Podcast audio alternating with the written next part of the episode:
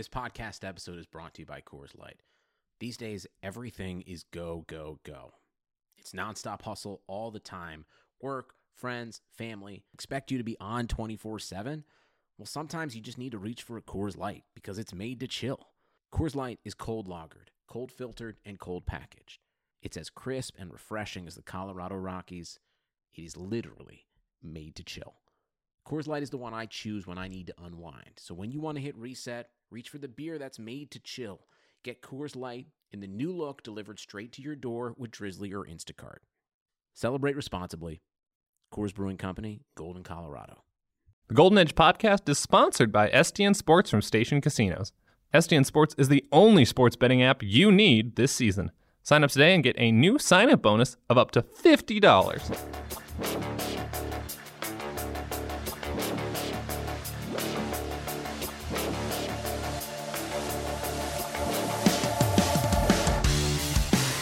What is up, everyone? Welcome into the Golden Edge podcast, podcast where the Las Vegas Review Journal talks about hockey and at this point a lot of other stuff too. Uh, I am Ben Gotz, one of your Golden Knights beat reporters at the RJ, uh, joined from their respective bunkers by my good colleagues Dave Schoen and Adam Hill.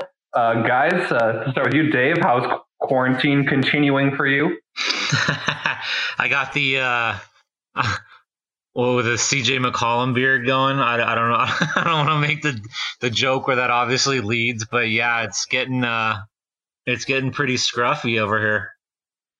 Adam, uh, how's it going for you? Well, I think it's the uh, to me it's the Big Ben beard. I don't know if you guys got to see that. That was a a bit of a train wreck, but get the big Big Ben beard going, and uh, he looks like Joe Thornton. Yeah, yeah, that's pretty good comparison if we're going to go hockey, since we probably should. And uh, and I also am just watching a lot of, uh, I guess, Netflix and just obsessing over Tiger King, which is now running my life. Yes, Tiger King is incredible. Uh, everyone, if you got time, watch it. Uh, language warning because it is kind of rated R, but it's phenomenal. Uh, we're not just going to talk about our Netflix recommendations, though. We are going to talk some hockey today. Specifically, uh, we're spending the bulk of this podcast talking about the Knights prospects and kind of what they have coming up through the pipeline. Because at this point, what else are we to do? We're just trying to get creative as much as possible. Uh, before we do that, I want to remind everyone that the Golden Edge podcast is sponsored by STN Sports Mobile from Station Casinos. Today we are presented by Untuckit.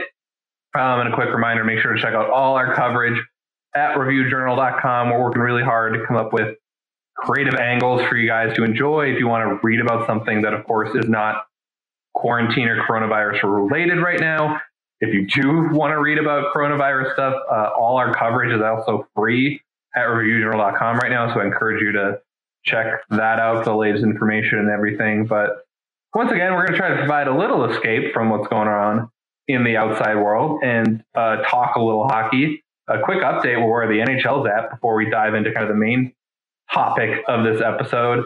Uh, players are still in self quarantine. The NHL actually moved uh, it back how long players were going to be in self quarantine. They were supposed to be out of it on Friday. Now that's got pushed back another 10 days, I believe. Uh, other than that, there's not really a whole lot else to kind of report. No decisions have been made on when and if we're going to get the rest of the season or the playoffs, you know, the combine, the draft, the NHL awards here in Las Vegas, uh, how free agency is going to be affected. That's all still up in limbo. Everything has a big fat uh, TBD on it, which is kind of true for everything in the sports world right now because things are kind of changing, you know, day by day, hour by hour. So no one really knows how this is all going to shake out. Uh, we did get some uh, Knights news, though. Uh, Zach Whitecloud signed a two-year extension worth uh, $725,000 in average annual value on Sunday.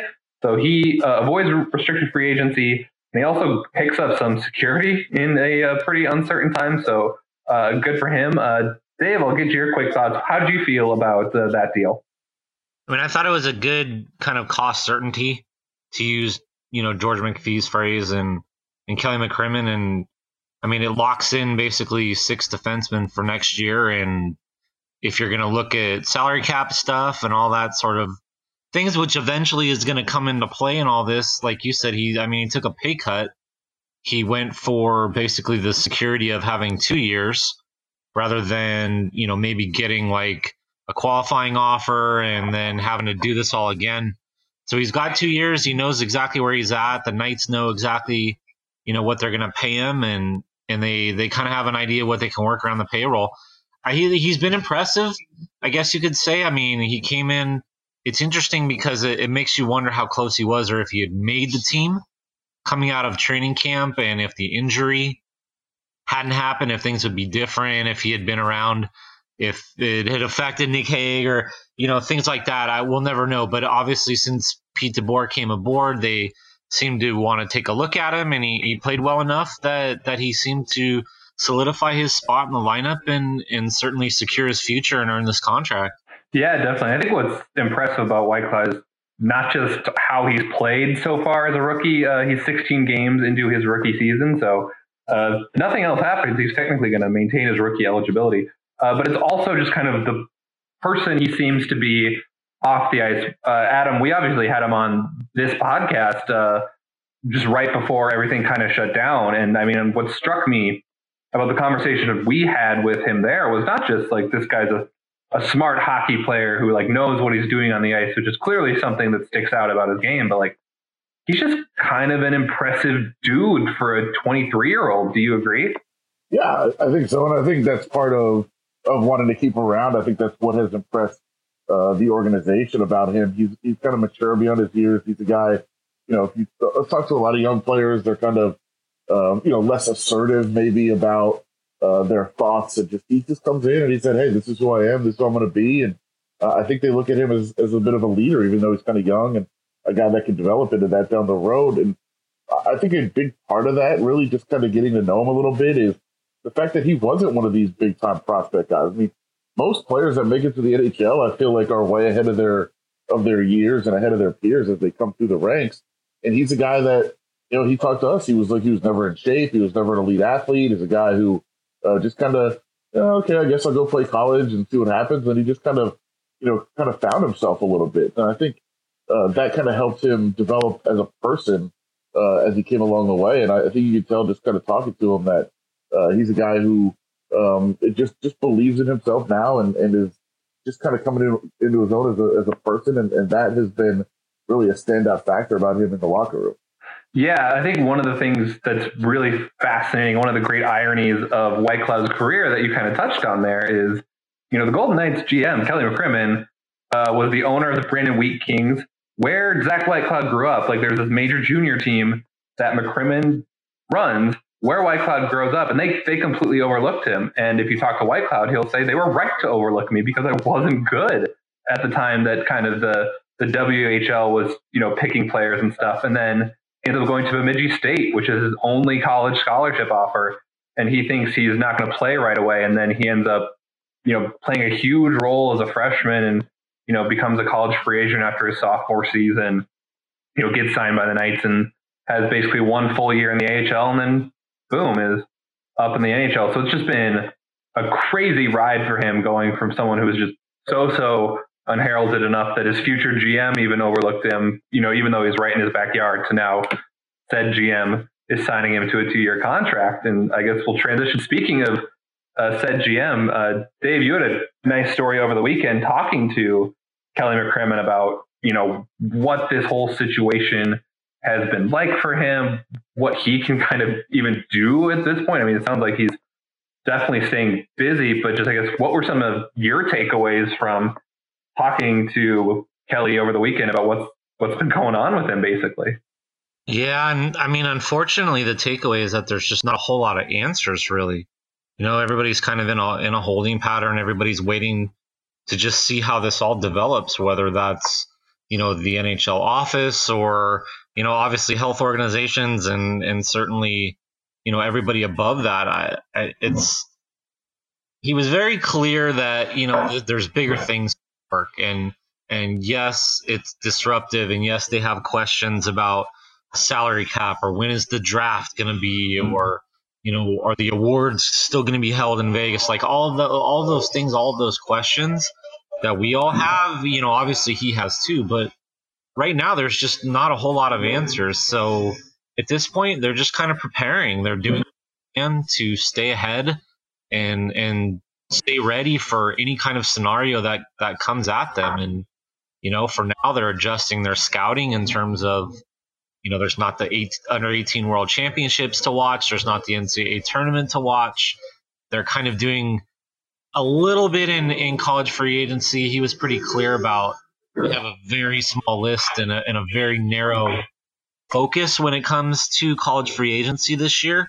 Obviously, they signed Jake McLaughlin to an AHL deal, but it doesn't sound like they're going to be real busy. Otherwise, I would imagine at this point it's you know, kind of talking to Jack Dugan and and other sorts of things. But you know, he was pretty clear there there's things to keep him busy, but obviously the calendar's different. It, the things that you're used to doing at this point in the year, you can't really do. So they're kind of working on the fly a little bit, like everybody. Yeah. Um, so you brought up some interesting things there that we're going to get to soon. Of course, the whole scouting side has been tremendously affected, which you know might hurt the Knights more than a lot of teams because, as we'll get into in a second here, they've been really good at scouting so far. And despite only going through three amateur drafts, they have secured a lot of talent. And we're going to talk about that in a second here. I just want to give one last plug to check out uh, Dave's story talking to McCrimmon on reviewjournal.com. He also talked to Nate Schmidt and had some great stuff. But we're going to take a quick break and then we're going to get to our Golden Knights prospect breakdown. Ever wonder why traditional button ups look so long and baggy? That's because they were never meant to be worn that way. Untucked shirts were specifically designed to be worn untucked. No matter your size or shape, their shirts are the perfect untucked length. With more than 50 fit combinations, untucked shirts look great on tall, short, slim, and athletic guys of all ages. Don't just take my word for it. Try Untuckit for yourself. Visit untuckit.com and use the code BLUEWIRE for 20% off your first order. They even offer free shipping and returns on all orders in the US. That's U N T U C K I T.com and promo code BLUEWIRE for 20% off your first order. All right, so we're back and we're going to head on down to the farm to talk about how the Golden Knights prospects are doing. Uh, it's a pretty good, I guess, season to kind of talk about this because we're seeing the first kind of wave of Knights draft picks slowly trickling into the NHL. You know, Cody Glass and Nick Hague obviously made their NHL debuts this season. Uh, so did Jake Bischoff, Keegan Kolesar, and Gage Quinney.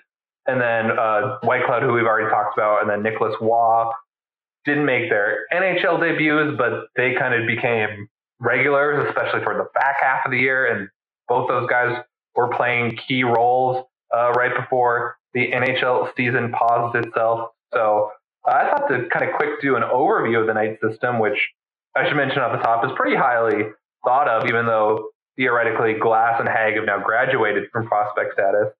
Um, and I think the best way to preview would just be to go through kind of their top 10 prospects that we had at least this season. Dave, you had a piece in the preseason kind of ranking who you thought were the 10 best guys. And I thought we could just go quick 30 seconds on each, recapping how they did and kind of stacking up, you know, what this farm system is like and the kind of shape it's in right now.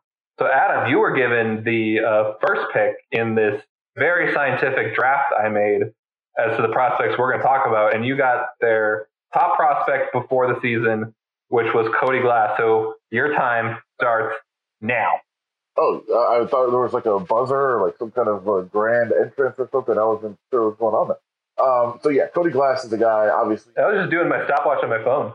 Okay, good enough. Uh, Cody Glass is a guy that obviously very, very highly thought of uh, by the organization and the fans, and everybody was excited to see him at this level. And I think what you got to see was flashes of the brilliance that everybody knew Cody Glass possessed. There was some some real highlights uh, and of course some real inconsistency, which is what you would expect from a guy uh, who's who's that young, kind of coming in and and trying to contribute at this level. And he was also playing out of position, so I don't think there's a whole lot you could judge uh, on Cody Glass necessarily uh, in those terms. But I think what you saw from him in the in those great moments uh, was what has people excited about Cody Glass. But then an injury, and, and you know people were very nervous about a couple injuries coming in, and now he gets injured again this year, and the knees seem to be an issue. So uh, I think the biggest thing people want to see out of him is uh, some full health going forward and, and what he can do when he's able to be fully healthy. Thank you. That was way longer than 30 seconds, and I'm going to start getting aggressive, aggressive after this. Uh, I'm up second, and I've got uh, Nick Hague, a guy who kind of had it rough where he scores his first NHL goal in the last game before the All Star break, and then is never seen uh, in the NHL again. Uh, you know, DeBoer kind of swaps him and Whitecloud in terms of the prospects he's given a chance, but you see what there is to like about Hague. You know, he's got the size, he's got a shot. He's still figuring out how to use his size and his offense at the NHL level. He's still got to work on his skating a little bit, but he's still 20, so there's still a lot of upside there. Dave, you're up next with uh, Peyton Krebs.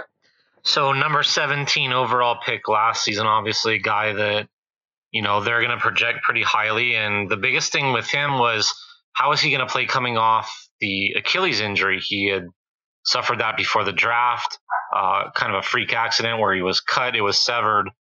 Uh, and he fell maybe a little bit in the draft, and the Knights kind of benefited from that. He had 60 points this year, 38 games. Obviously, you know, showed he can dominate at that junior level. We'll see coming into next year if he's able to make the team. I would expect that he would be back at juniors for one more year, still kind of developing and and physically maturing. And then the other guy, obviously, after that is Lucas Elvenes.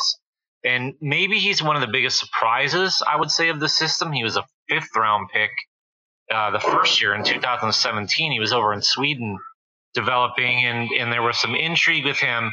Wasn't sure how he was going to adjust to the North American, you know, system and rink and, and all those sorts of things that, that come with it. And he certainly had no problem with that. 12 goals, 36 assists in 59 games uh, for the Chicago Wolves.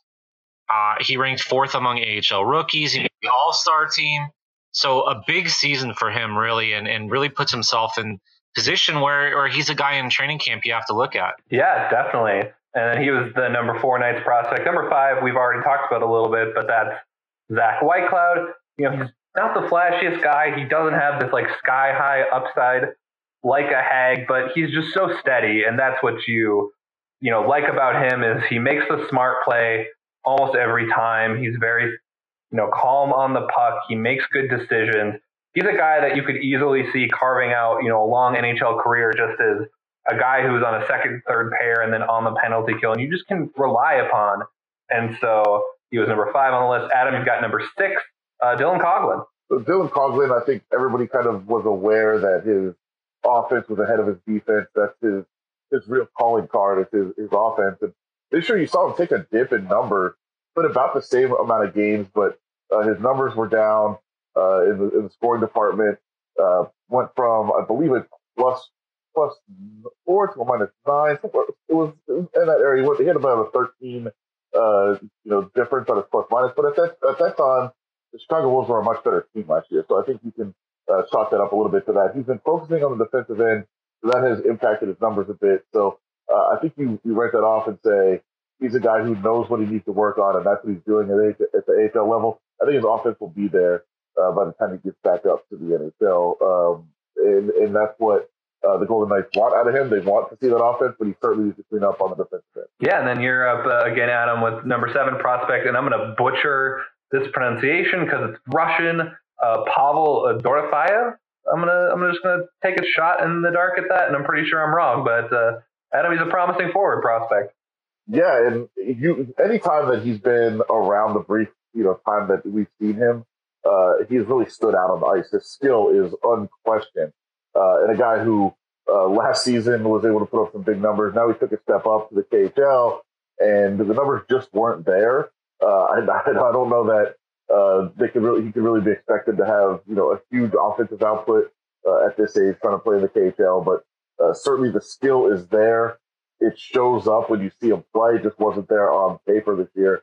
Uh, didn't see it in the stats, but I think there's still a lot of excitement around him. Yeah, and then next up, uh, I'll take uh, the basically the big college guy that the Knights have right now. That is, of course, Jack Dugan, who is currently, as we're talking right now, a top 10 finalist for the Hobey Baker Award for Best College Player. He had just an outstanding uh, sophomore season at Providence, which included scoring a goal at T-Mobile Arena as part of the Fortress Invitational. And Dave and I actually got a chance to sit down and do a pre podcast with him if you want to check that out. But I mean, he's a guy who's, you know, a winger who's got enough skill and grit where you can kind of play him up and down the lineup.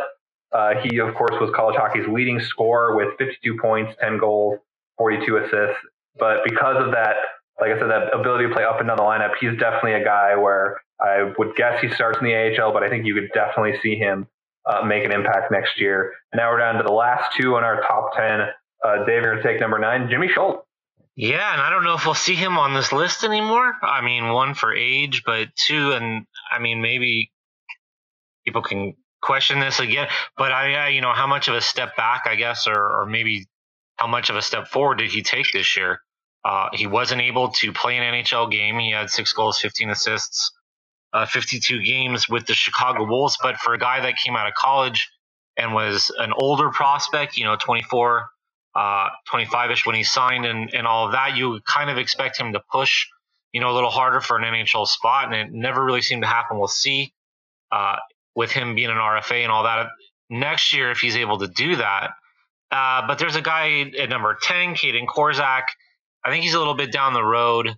Uh, he's still developing. He was a guy that was taken in the second round last year, but had a really, really, really good year for Kelowna in the uh, WHL. 11 goals, 38 assists in, in 68 games. And for a guy that was, you know, kind of pegged as more of a steady, you know, stay at home maybe type guy, he showed some offense. He showed he can move the puck uh, and do some things, almost a point per game. So from that regard, and then cutting down his penalties, it, it was a really good year for him. I, physically, he's going to need to mature. He's he's going to be a couple years off probably, but I think he's a he's a guy to keep an eye on for the future. Uh, so, Dave, I'll ask you just kind of what's your thought on where the Knights development pipeline, you know, is right now? I mean, it's always interesting to me because when you look at it, it they've done such a good job in the later rounds. You know, Elvenes is a fifth round pick. Dugan is a fifth round pick. Dorofeyev's a third round pick. Like, it's not like they loaded up on first round picks or something like that. That you know, I mean, they actually traded away two of them. But for them to be able to find, you know, guys later on in the draft and and kind of supplement that with you know Krebs and we'll see who they you know are able to land this year and, and how all that shakes out. You know, obviously as as we're, we're recording this, the NHL announced that the draft and the award show in Vegas and the scouting combine are postponed. So we'll see how it all works out for this year. But it's interesting because 2018 was kind of, I you know, compared to the first draft and, the, and then last year's draft, it doesn't seem to have been as productive. And they actually have three kids Connor Corcoran, Xavier Bouchard, and the goalie Jordan Kooy, who are unsigned. And normally the deadline or the critical date for that would be June 1st. And if they don't sign them by that date, then they would back in the draft and any other team could sign them. Uh, the Knights actually did that with uh, Jermaine Loewen, who played last year, or, or I guess this year, uh, down in Chicago on an AHL deal. He was a former Dallas draft pick and never signed. So we'll see what happens with those three guys. But, you know, there's also a couple guys that really uh, elevated their stock and weren't on the list this year, especially uh, Peter DiLiberatore, uh, defenseman out of Quinnipiac. He's going to go back to school, play his junior year there, but he really elevated himself, uh, put himself in in line to nearly make the Canadian World Junior team last year.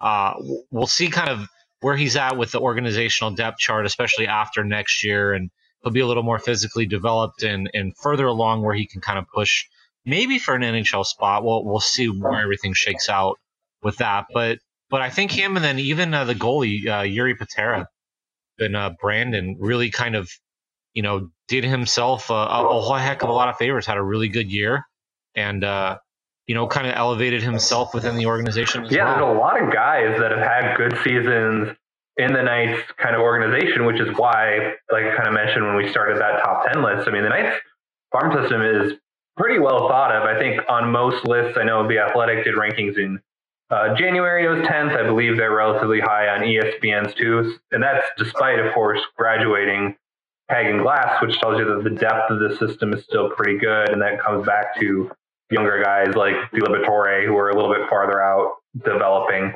But uh, where I want to turn to next is guys that we might see provide an impact next year. We touched on a lot of those in said top 10. I mean, I mentioned, I think Dugan's a guy who certainly should get his feet wet in the AHL, but because he's older, he's 22, he's gone through college, that might be a guy that can, you know, be on the cusp.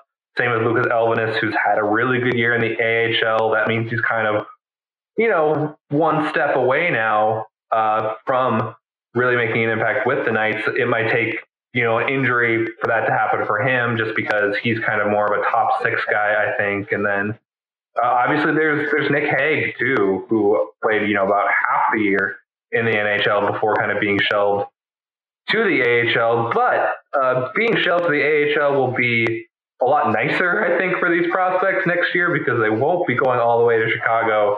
They will be going to kind of, you know, Henderson slash the Orleans. I mean, obviously the Henderson stuff still being built, so they're for sure going to play next season, you know, if and when that happens at the Orleans next year, the Knights AHL franchise. So, I mean, Adam, how much do you think kind of this whole, you know, development system that we're talking about right now is going to be impacted by that move and is going to be impacted by basically just being right where everything is happening at the NHL level too.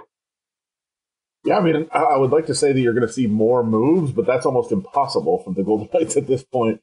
Uh, so I don't think that's going to be a part of it. But it just it's just so much more convenient to have your guys around, not only uh, not only for their sake. I mean, because when guys are getting shuffled around, it's so much easier to just go over to Henderson. But for the organization to be able to see these guys every day, see their development, see how hard they work, and you get the reports on those things, and you're around the organization enough. But just to have them all around uh, is su- such a nice feature uh, for an organization. We've seen it uh, in in baseball through the years when when an organization is able to have their AAA team closer, it's really beneficial. Uh, so I think that's huge. And, and the the bigger thing to me that I think our listeners are really going to care about is the the ability to really keep an eye on these guys. I mean, you're going to be able to you know see them practice and see them play on a regular basis and and monitor how they're doing. And so you know, when we start giving updates on these guys, they're kind of out of sight for a lot of people because they're over in Chicago. They haven't actually seen them, and from now on, you'll be able to actually, you know, experience uh, their their kind of rise and how they're playing uh, when they're at the HL level. So I think that's going to be huge for the fans. It's definitely big for the organization to have that around, and uh, uh even bigger for the organization is the uh, the financial aspect of that, which uh, they're going to be very excited about the extra money coming in as well. No, totally, and I think that's going to be a really popular thing for fans and definitely a cheaper option, as you mentioned. And, you know, the way this system is shaped up right now, there's a lot of guys that are certainly going to be worth the price of admission. And the Knights could add even more guys to that haul. They have five picks right now. Whenever the draft is held, as Dave mentioned, it's been postponed for now, but the Knights have a first, two thirds, a sixth, and a seventh round pick. Uh, doesn't sound like a lot, but as Dave kind of mentioned, they've squeezed a lot of lemonade out of their lemons so far. Well, that's going to do it for this edition of the Golden Edge podcast. Uh, make sure to rate, review, subscribe, whatever you do with your podcast on iTunes, Stitcher, Spotify, etc. Please do it with this podcast. Please check out all our coverage at reviewjournal.com. If you have any ideas, send us send them our way. We will be happy uh, to take them. And make sure to uh, stay safe, everybody. That's really the most important thing right now. Is stay safe, stay healthy, and don't go outside uh, if you don't have to. Our thanks to STN Sports Mobile from Station Casinos for sponsoring us. Our thanks to Untuckit for presenting us. We are the Golden Edge Podcast, and we'll talk to you guys again real soon.